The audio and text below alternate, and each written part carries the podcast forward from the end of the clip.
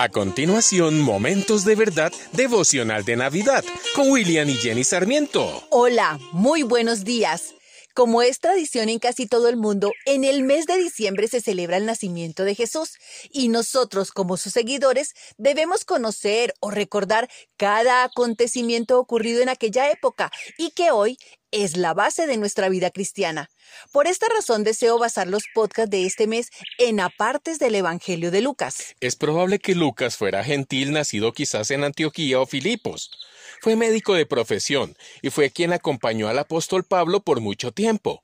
Lucas no conoció a Jesús durante su vida en la tierra, pero fue quien realizó una ardua, completa y bien organizada investigación acerca del Señor, de sus comienzos, lo que hizo y lo que enseñó, y de cómo los designios de Dios se cumplieron en su Hijo. Este libro abarca desde el nacimiento de Juan el Bautista y el nacimiento de Jesús, su ministerio en Galilea, las enseñanzas camino a Jerusalén y sus últimos días aquí en la tierra, su muerte y resurrección.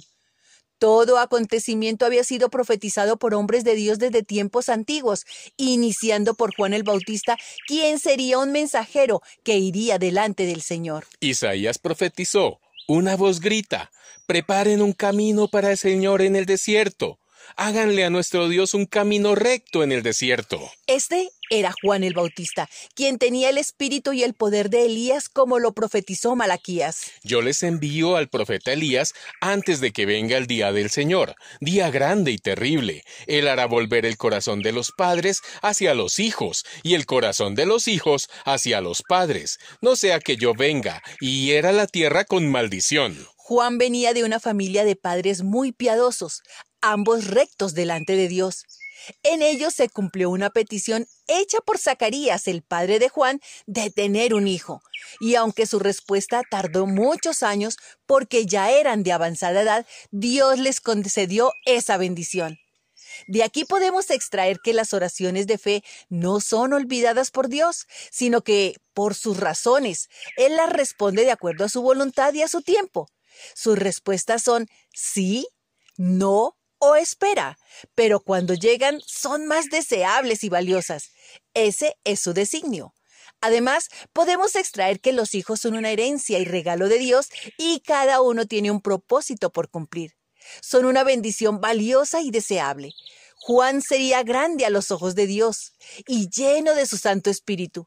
Predicó sobre el arrepentimiento porque el reino de los cielos se había acercado. Nosotros como padres o hijos tenemos una gran labor por realizar y según nuestro comportamiento, los valores que inculquemos y las oraciones elevadas allanarán el camino para que nuestra descendencia, presente y futura, se vuelvan a Dios y vivan rectamente ante sus ojos y sean de gozo y júbilo para toda la familia. En el día de hoy te sugiero que te reúnas en familia y leas el Evangelio de Lucas capítulo 1 versículos del 1 al 25 y extrae las bendiciones que Dios tiene para ti y tu familia.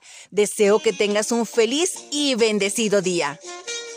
Acabas de escuchar Momentos de Verdad devocional de Navidad, una palabra de vida para tu espíritu.